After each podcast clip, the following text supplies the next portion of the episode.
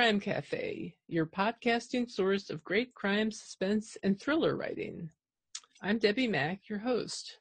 Before I bring on my guest, I'd like to say two things. First, check out my website and the uh, link at debbimack.com, D-E-B-B-I-M-A-C-K.com, the link Crime Cafe, where you can find all the uh, buy links for the Crime Cafe publications as well as the subscribe button for the podcast. And secondly, I'm putting together a Patreon campaign for people who would like to support the podcast. Yes, you can help keep the lights on here and keep the great crime, suspense, and thriller talk coming. So um, there'll be great perks for people who get involved and donate as low as a dollar. So um, please consider it and be on the lookout for the page. I'll let everybody know when that's up. But now that what you've been waiting for.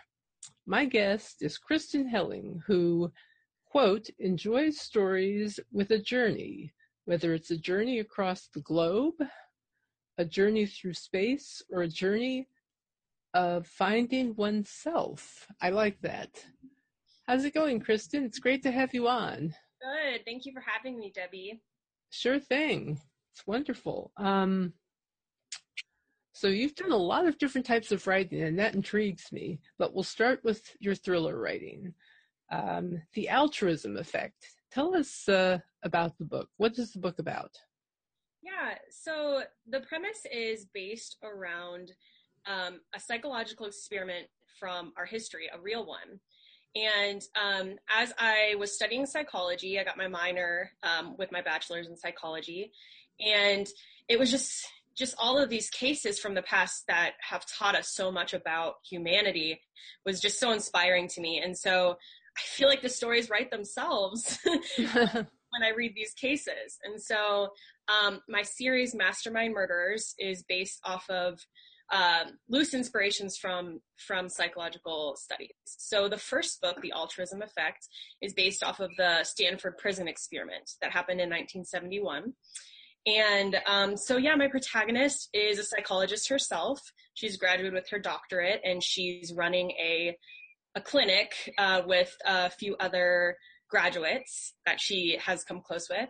And um, she kind of she's had a, a couple of horrific experiences which relates back to to the prison experiment um, kind of helps her you know guide herself through life hmm i know as a lawyer it affected me. She went through this the training to be a psychologist and um, I, that definitely came from my background in psychology as well as uh, you know the cases that i allude to as well. Yeah I, I thought it was interesting that you had that reference to the Stanford experiment because I think I've heard of it before, and um, that's just very scary. Um, and uh, where does the bystander effect go from from this the the next book? I assume in the series. Is yeah. it an extension of what happens before? Is it the same protagonist, or is so does something else happen? It is, yes. So this is a four book series, so I don't think it's a spoiler in saying that she survives. Thank heavens. and um, so the first, the second book, The Bystander Effect, opens up with um, the detective that uh, speaks to her when she's in the hospital at the end. He actually goes back and visits her after there's been some time, um, some some time for her to heal, and he actually approaches her to ask for her expertise in a case that he's currently working on. So he, because of the experience that she had, he's finding similarities in some current cases he's working on, and he thinks with her experience and her education that she would be a really big help to the case. And so with a lot of kind of going within herself and seeing if this was possible for her to even do, she ends up taking the job. And so the two of them work to uh, try and and um, solve the next case that comes up.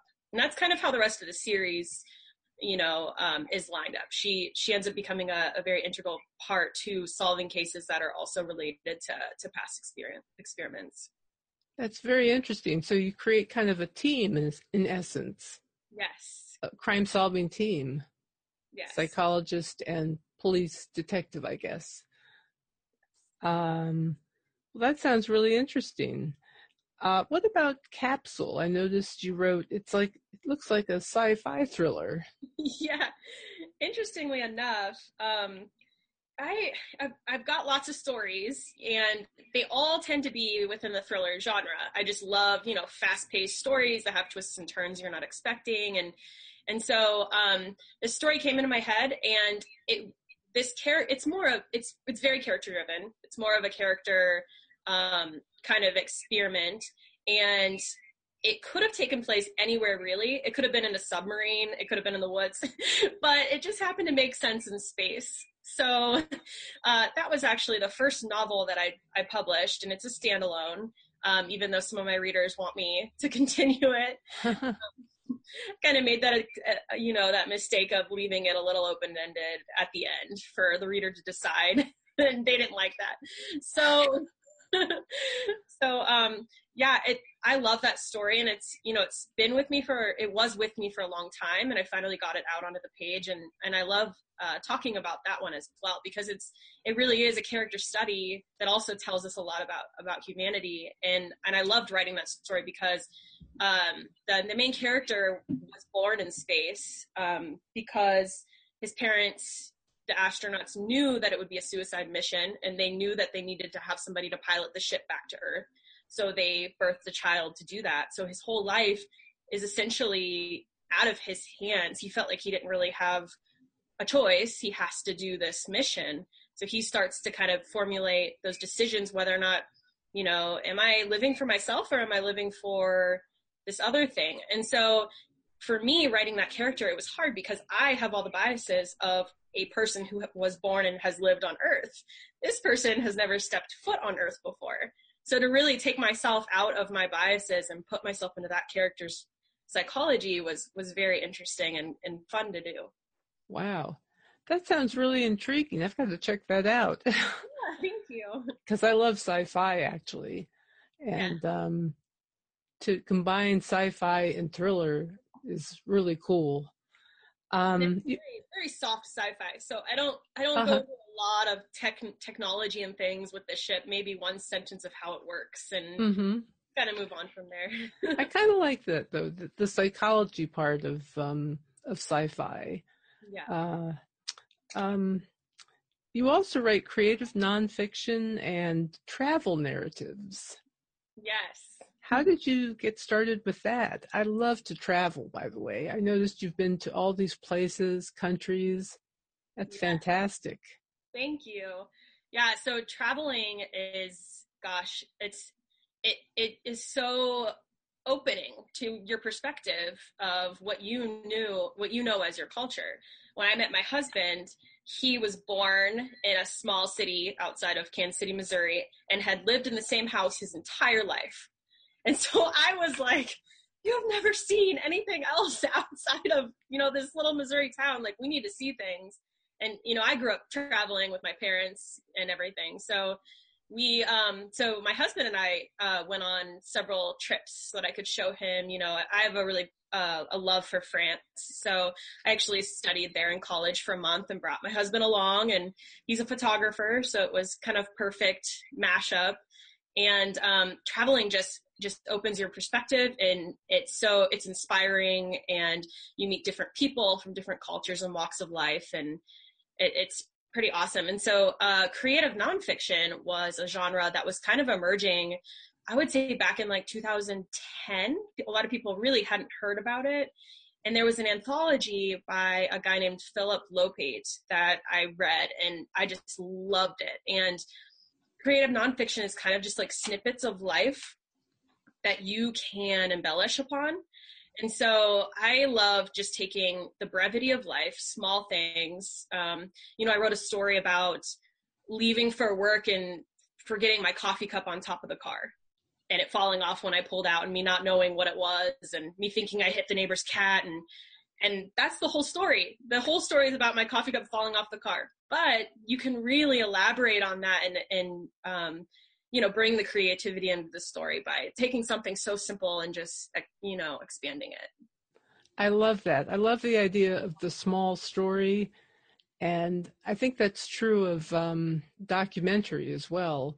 I've been taking some documentary classes myself, and some of the best documentaries I've found have been small stories about people you don't even know. I mean, yeah. just the stories that they tell, and they'd be amazing on the page as well as visually. Right. Narrowing narrowing the scope on a subject can be really impactful. Exactly. Exactly right. Um, so uh, you did a, a Da Vinci travel uh, series. I thought that was kind of interesting. Yeah. So, um, you know, I'd, ran, I'd read Dan Brown's book, The Da Vinci Code, and there's quite a few places of travel in that book. And uh, me being a book nerd, thought it would be fun, you know, to go to all those places in the book. so, yeah, we traveled. We we actually kind of did it backwards. So we started in Scotland, um, and then worked our way down through England into France, and ended up at the Rose Line. And and of course, it's a fictional book. So for me, it was really inspiring to see these places that you know Dan Brown saw and and worked into this whole world. So mm-hmm. that was it was pretty awesome, and it was fun. oh, that's fantastic. Have you published any of these? Uh, just on my blog, which I don't think I have live anymore, actually. Huh. I've written several, you know, travel narratives and and uh, blogs about my traveling. I don't, I don't think I have them live anymore. They're kind of archived. Hmm. You should put them together into an ebook and self-publish those. That's idea. I'm full of ideas. Yeah. I'm just full of ideas. Um, and they sound interesting. Um, do you have a favorite? Well, is Paris your favorite destination? Is France your favorite destination? Or is there another like secondary one that you also love? Oh my gosh, I don't I don't know. There's so many to choose from. I really love France. I love their culture. Mm-hmm. I love the politics and the language and the food and um, I and when I was in when I was studying over there, I was in Caen, which is in Normandy. So I was actually in the north of France, and it was just a small like um, you know World War II town with like the remnants of the castle and um i really loved it because it was like a countryside kind of town as opposed to like the big city of paris which i also love uh-huh. but um, I I love beaches, so Puerto Rico is very close to my heart, and um, just lots of other places. I've gotten to see Hawaii and Jamaica and Cancun, and you know all those places. And I was actually born on Lake Erie, which I will say. Lake Erie has the best sunsets of anywhere I've ever seen on Earth. Wow. so, so, yeah. Interesting. Wow.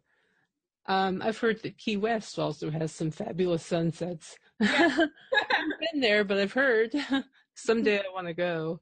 I want to see Ernest Hemings, Hemingway's house, oh, one would... full of cats. yeah.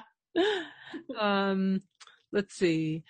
Uh, is there any of your work that you can picture being made into a movie or TV show?